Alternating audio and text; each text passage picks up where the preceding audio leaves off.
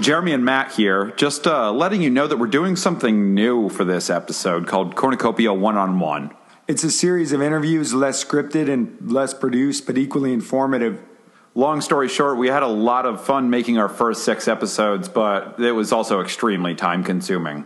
Plus, it's pedicab season here in San Francisco, and we're working the tricycle hustle to pay the bills. So we're trying to produce something a lot more quickly here, and it's a bit of an experiment, but hope you enjoy. Toodles. This is Cornucopia.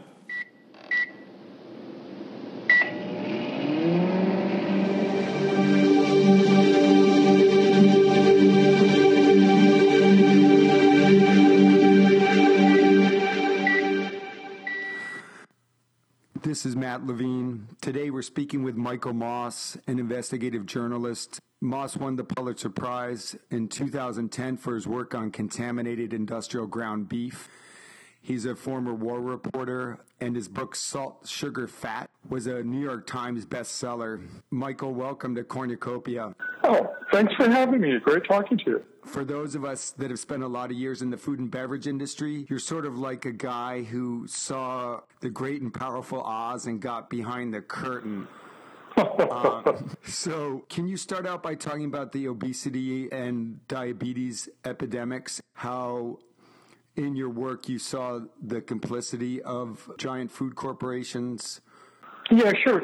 Matt, you know, I, I started writing this book, Salt, Sugar, Fat, um, when I was writing about a different problem in food, which was pathogens. And you mentioned the Pulitzer for contaminated hamburger that I wrote about. I was kind of still writing about E. coli and salmonella and the problems that the food industry was having controlling those contaminants when I had dinner with one of my best sources in the meat industry, and he said to me, You know, Michael, as tragic as these episodes of contamination are, um, you really should take a look at things that my industry, and he was talking about the meat industry, intentionally adds to their products over which they have absolute control. He was concerned about salt, um, and when I looked at salt, it was a natural segue to look at fat and then sugar as this unholy trinity on which the processed food industry relies deeply to make their products low cost, uh, convenient, and incredibly alluring. And boy, was he right. I mean, the, the numbers on the public health consequence of our becoming over dependent on packaged foods uh, that collectively are not healthy for us is staggering. Um, we are approaching 40%, a 40% rate of obesity in this country. Clinical obesity, not just overweight, which is another one third of the population.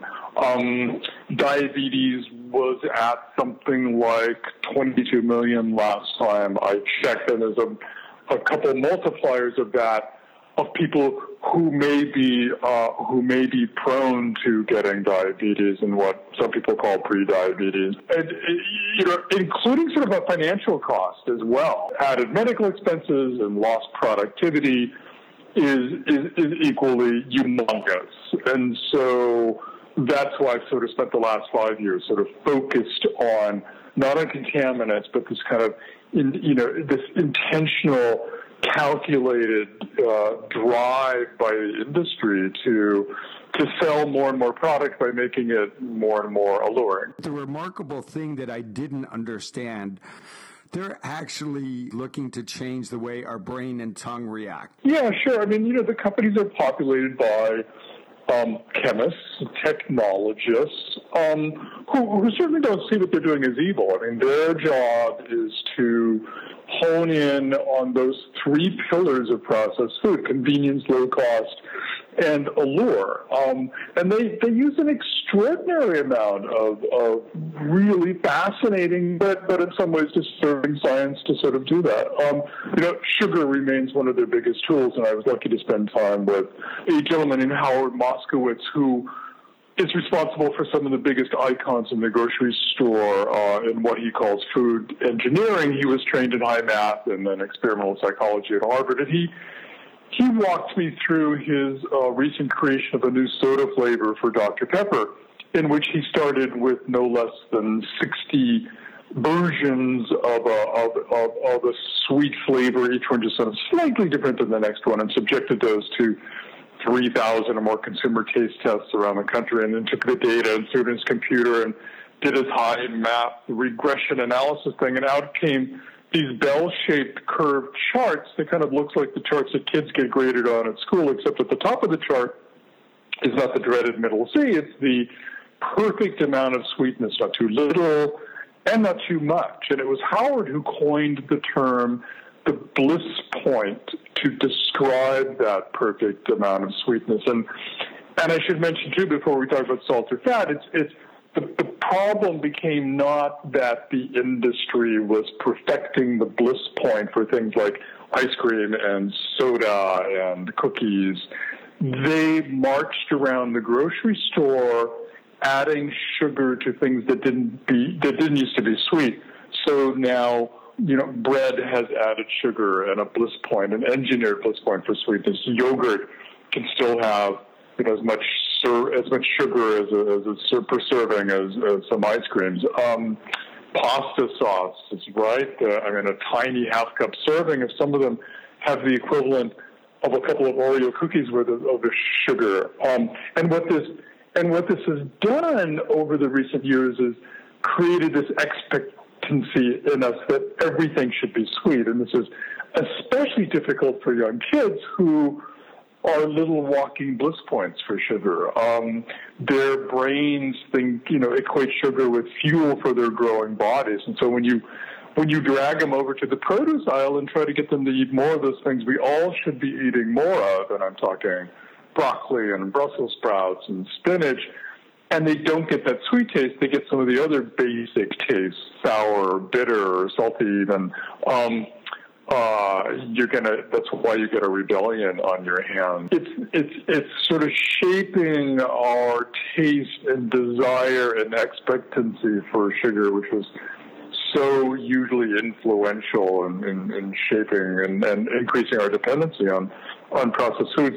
Um, bliss point for sugar, fat is almost as powerful to the industry. It's it's not yet considered a a taste to the taste buds. It's still considered to be sort of a sensation. There's a nerve that comes down to the top of your mouth that also goes to the reward center of your brain that sends back that signal. Wow, love that. And and fat they describe as the mouth feel. Um, it has a way of kind of sneaking up on you in products, but it's one of the reasons why processed cheese became such a big added ingredient in many grocery store products.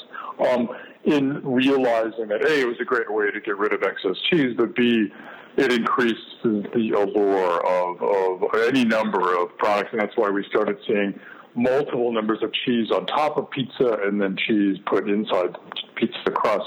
Um, and then salt, of course, they talk about salt as having the flavor burst because it's it's typically the first thing that the tongue will sense on the top of a chip or a cracker or what have you.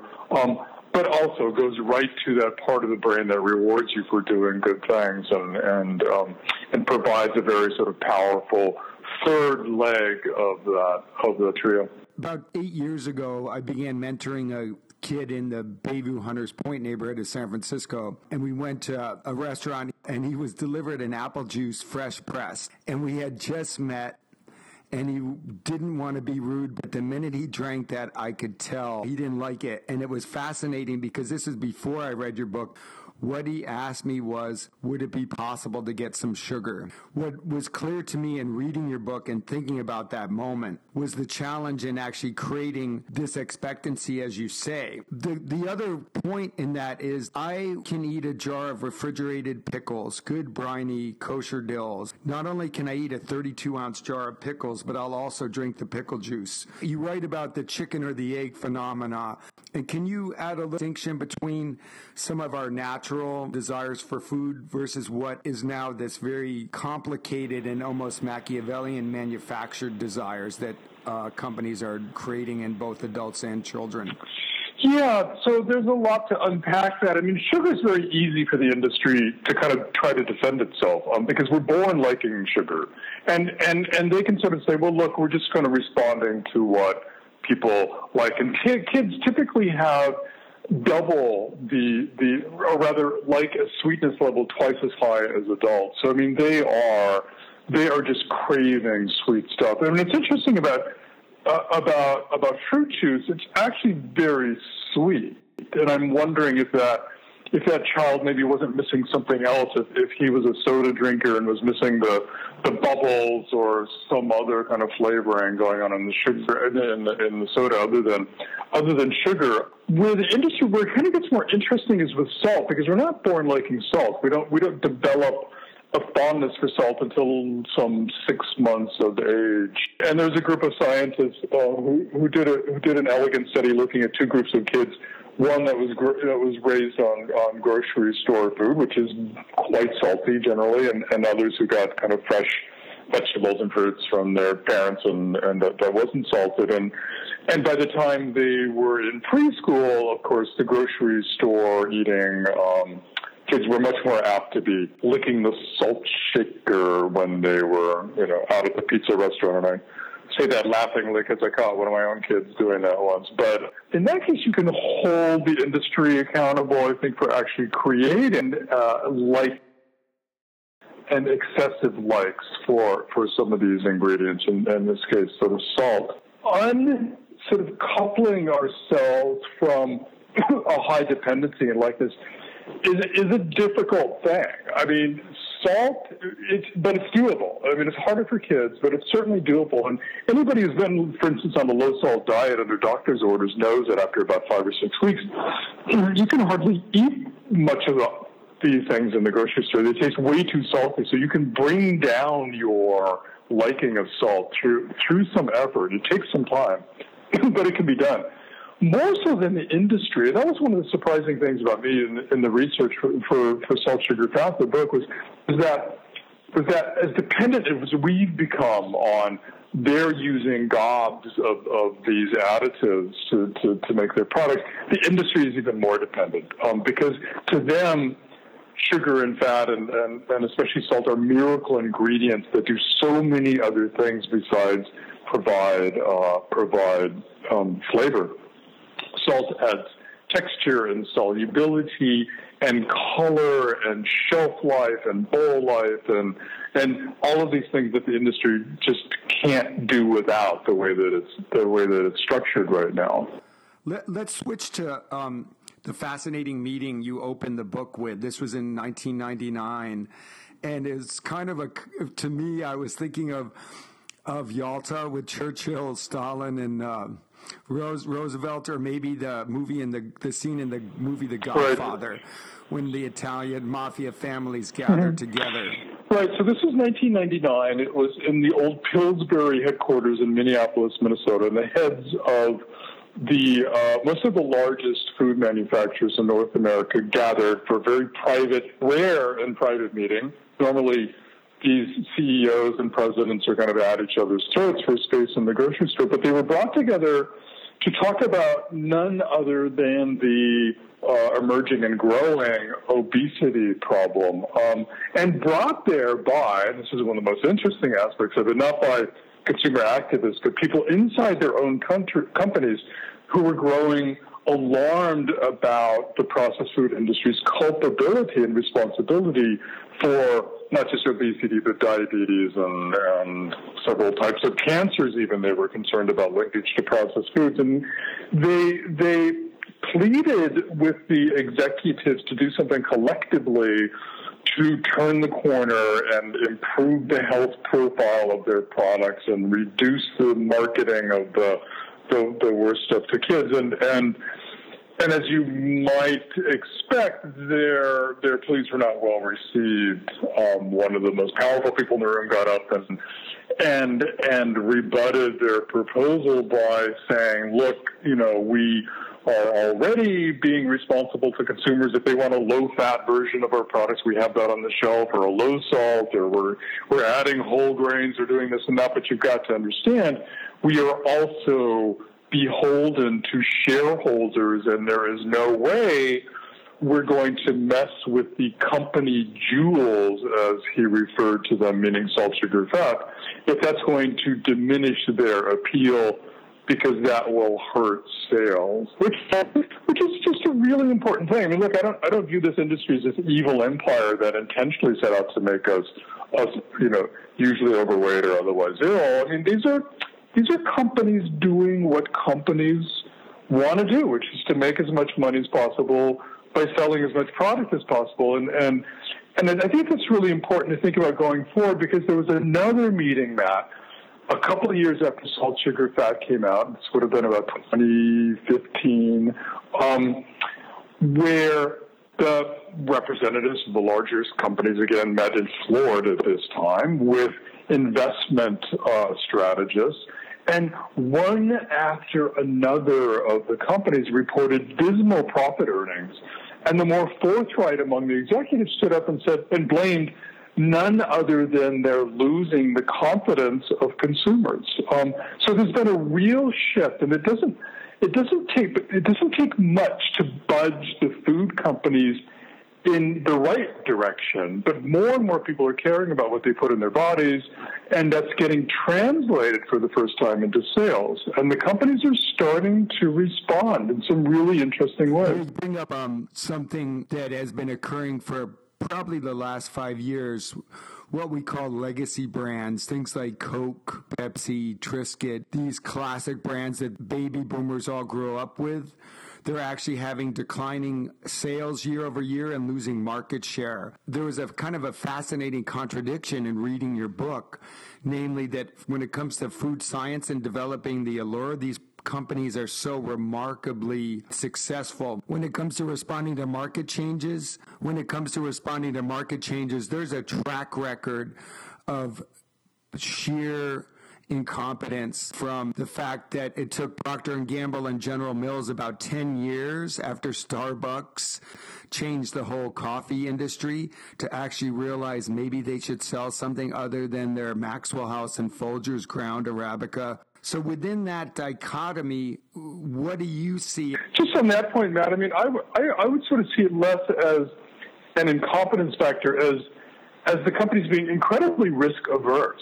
Um, you know, the line managers on a brand are petrified of failure because that could lead to their losing their job. And and so many kind of new product introductions fail. Um, so so there's kind of this built-in aversion to take uh, to take risks in the big companies, and so what you tend to see is that you know what passes as new in the grocery store because you've always got to get new in the grocery store for for increased sales is a new color on the label or possibly a tweak on the flavor or new size package or uh, uh, a new, you know, a new marketing advertising sort of program, as opposed to sort of real new products that innovate and and improve and move things forward. Um, so what you tend to see, and this is certainly now true too, is that the big innovation comes from, you know, young,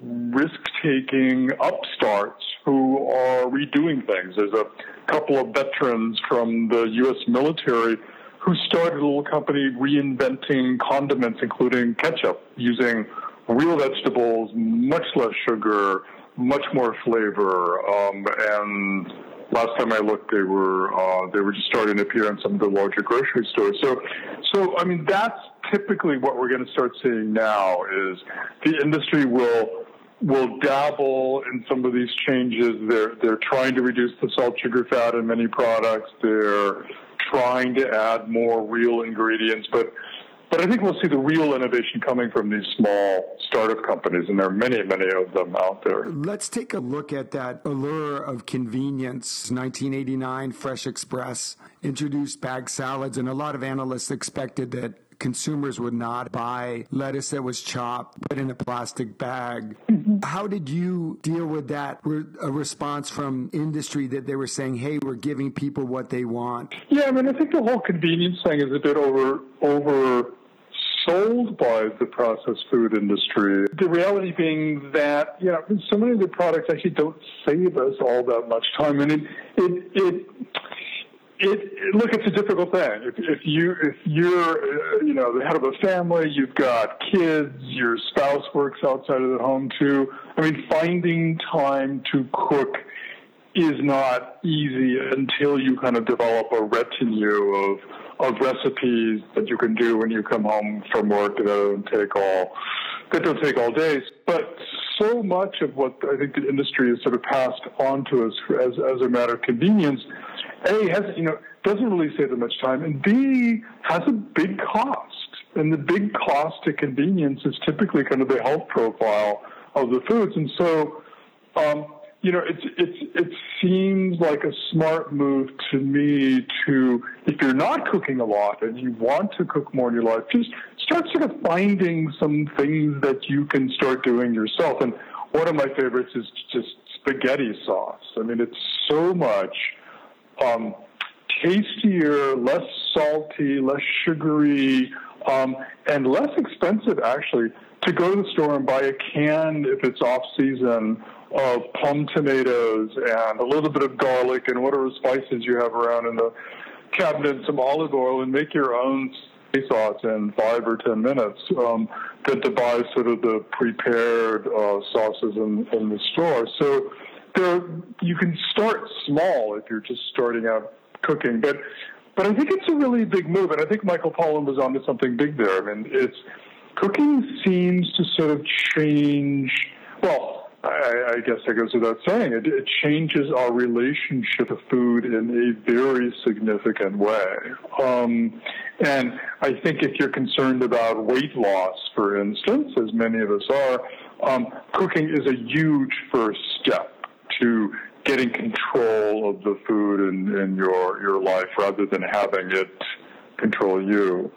So I love I love kind of all thinking and efforts going into a helping us learn to cook because many of us have forgotten how to do that, and b especially when it comes to produce, making produce more convenient.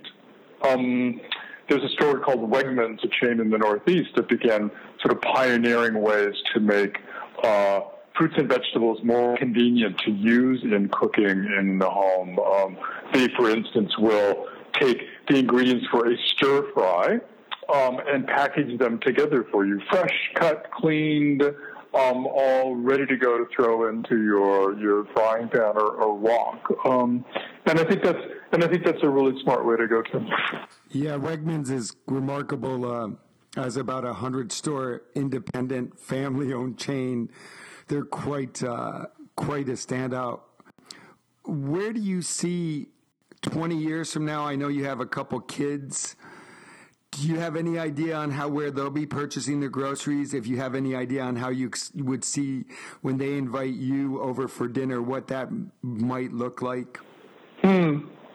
Yeah, it could be anything, sort of depending on what their kind of own lifestyle sort of develops. I mean, look, they could be, they could become juicers and and get all of their all of their food and nutrients from juice. They could become like Soylent, you know, uh, fans, and again, kind of drink their meals. Um, maybe they'll live in Kansas, which is, for now anyway, one of the biggest food deserts in the country. I gave a talk recently there to heads of hospitals who were trying to improve hospital food, and they you know, they were saying to me, look, Michael, we, you know, we would have a little farmer's market outside the hospital, but we don't have any farmers. We have people growing soy and field corn, um, but those are not products for foods that people eat directly. So, um, um, rather they're going into you know processed foods and etc. So, so. So, you know, we have to drive to Walmart to get our imported uh, fruits and vegetables. And so I think there's great hope, uh, not just on the two coasts, west and east, but within the heartland of the United States, as more and more people are wanting to eat better and healthier and cook their own food, that that's going to force the industry to change. It will it will encourage farmers to shift over from growing soy and field corn to growing row crops and, and produce and nuts, fruits. Um, but that said, um, the ace in the hole for the food industry is what they refer to as food security. Um, you know, the world population is growing, and our ability to sort of feed ourselves with the necessary foods, they think ultimately will have us come running to them begging for calories from anything as long as they're calories. So, So I think to some extent the industry may be also biding its time for that day when they can service up anything and we'll be we'll be entirely grateful for us if if the population grows without sort of increased efficiency in, in farming and production. So so there's kind of a there's kind of a there's a dual thing going on out there that we know that may well just also sort of further divides in classes. You know, the haves will be able to have fresh, local, organic, uh, uh, wonderfully raised uh, foods, um, and and and the poor will will have to make do with something else. Yeah, that's a, a, a great point in terms of those of us that get to debate about the merits of Whole Foods, Amazon, when the vast majority of people in the world aren't sure where they're going to get their next meal from. What was your reaction to the uh, response to Michelle Obama's Eat Healthy campaign? Um, you didn't understand the reaction, or you didn't understand her campaign? The the, the negative reaction. Oh yeah, well, I think that was yeah, I think that was. I think that was somewhat political, somewhat. I mean, look, when it comes to like school lunches, for example, you have otherwise, you know, smart-sounding parents who balk at the idea of government telling their kids what to eat, which kind of makes no sense to me in that context. But, but, but there you have it. So I think I think a little bit is pushback on that, a little bit is kind of blowback on the food police, people, if not the government, then then then, you know people having this notion of what's good for your kid. Um, there's a certain balking at that. I mean, I, you know, hats off to Michelle Obama. She at least sort of made food part of this big conversation. Um, and and I might rather have called her campaign "Let's Cook" rather than "Let's Move," um, because uh, you know. Uh, exercise has been one of these things promoted by the processed food industry as a solution to obesity, and it is not that. It's certainly an important part of a of a healthy lifestyle, but there's no way you can exercise off the kind of overeating we've been doing. Um, and so the extent to which sort of let's move gave people the false sense that they could jog away uh, uh, excess weight would be bad. Um, and cooking, it seems to me, is, is incredibly valuable. And boy, you're sure not going to get any of that for the for the near future from Washington. Do you feel that there'll be any tobacco moment that food manufacturers will have to face? Something like when the cigarette companies finally had to bear responsibility for the social impact of people smoking cigarettes? I, I think probably not in a court of law. But I think the first thing you might see, though, is less of a product liability case, but a um, an effort to recover the costs of taking care of people who have been made sick by food that they're eating, um, which is a parallel to the to the tobacco cases when the state attorneys general sued the tobacco companies for their Medicaid expenses uh, for taking care of people sickened by cigarettes. I think you could see something along those lines. And, and one of the problems with the product liability case is, you know, which of the thousands of products in the grocery store do you blame? Um, do you single out? Can you really blame, you know, soda or one brand of soda? Can you really blame even just the cookie aisle or Hot Pockets or Lunchables? I mean, it's it, it's, it will probably be impossible to single out any one product. And then, then you're left with the problem of, well, so you've got suddenly hundreds and hundreds of food manufacturers then on the, on the defense side, which is, which is very different than the tobacco. And, and I think it'll be very difficult to get a jury to sort of come up with a product liability verdict like they did with tobacco. Because look, you mentioned Tate's cookies earlier. I love Tate's cookies. There's nothing wrong with Tate's cookies as a, as for most people as a treat. The, the the problem has been is sort of our growing dependence on marginally healthy foods or unhealthy foods, kind of in the totality. Um, and dependence on foods that we don't think of as treats, but in fact they're probably just as bad for us. Um, that that seems to me to be the kind of larger issue out there. I, I always buy a bag and I'm just going to eat four of them, and invariably, after four trips from the sofa in my apartment to my kitchen, I just consumed the whole thing as if it was a serving. well, that's interesting. No, I mean, so the next book I'm writing is about addiction and food, and so um, you know I've been I've been crawling into some very dark holes and difficult things. It's look there are there are a certain many number of us who who are like that, who cannot open a bag of highly alluring food and not help but sort of eat the whole thing, and that's a that's a that's a very that's a very hard and compelling thing to deal with. And and and in those circumstances, I mean, experts in addiction preach abstinence. Um, I mean, if you have to eat the whole package of Oreos, you're probably better off not trying to just limit yourself to, to one or two because you won't you won't make it. As an investigative journalist, you've dealt with the failure of the government to provide body armor for its soldiers, issues with detainees in Iraq, looked at industrial ground B.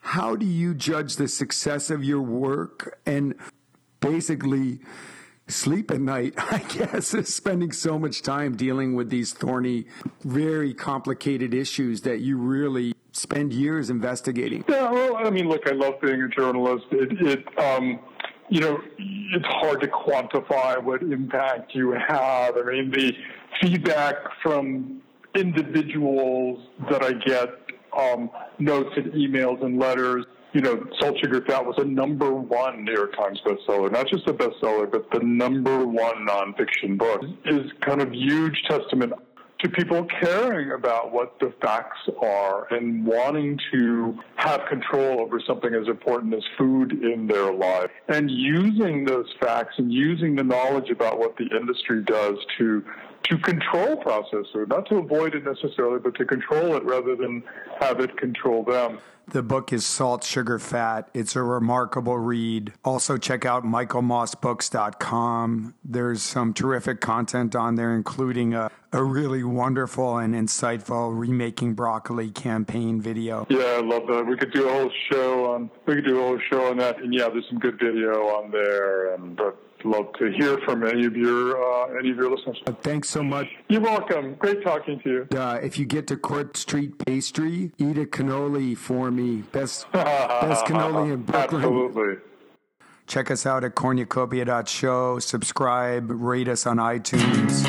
Thanks for listening. Sugar's only sweetness, salt is ocean tears, and you were my only weakness for years and years and years. You little yellow sweetie, you were hiding in a jar.